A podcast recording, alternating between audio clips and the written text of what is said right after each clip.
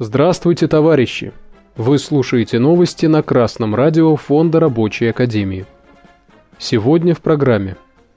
В Свердловской области узбекистанцев принуждали к труду.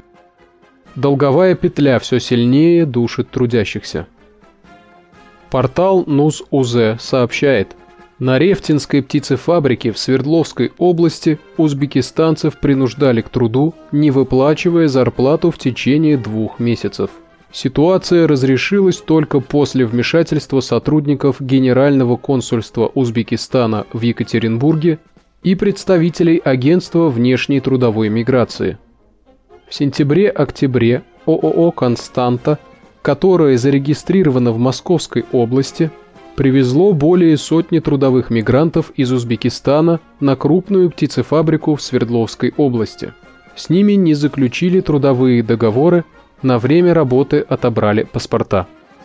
После переговоров с руководством птицефабрики 53 гражданам Узбекистана были возвращены их паспорта и оказана помощь в возвращении на родину. Остальные трудовые мигранты выразили желание легально продолжить работу в Екатеринбурге, Москве и других городах России. Товарищи, в наше время буржуазные СМИ трубят о национальных различиях, о том, какие беспорядки чинят мигранты. Но разве массово говорят о произошедшем случае?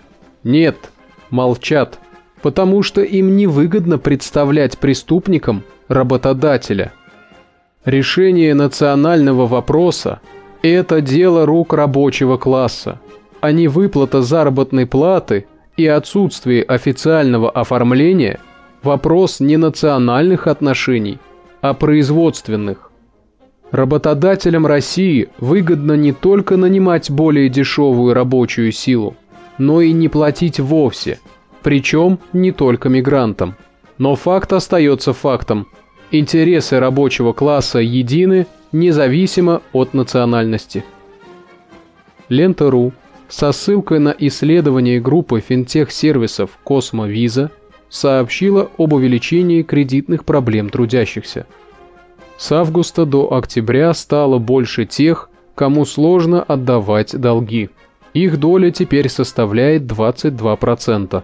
На 4% увеличилось количество людей, время от времени нарушающих установленный график платежей. В настоящее время каждый пятый больше половины своего ежемесячного дохода тратит на погашение кредитов – у 42% опрошенных на выплату уходит до трети их дохода. Четверть опрошенных сообщила, что тратит на платежи по кредитам до половины общего дохода. Аналитики отметили рост финансовых проблем среди всех категорий опрошенных.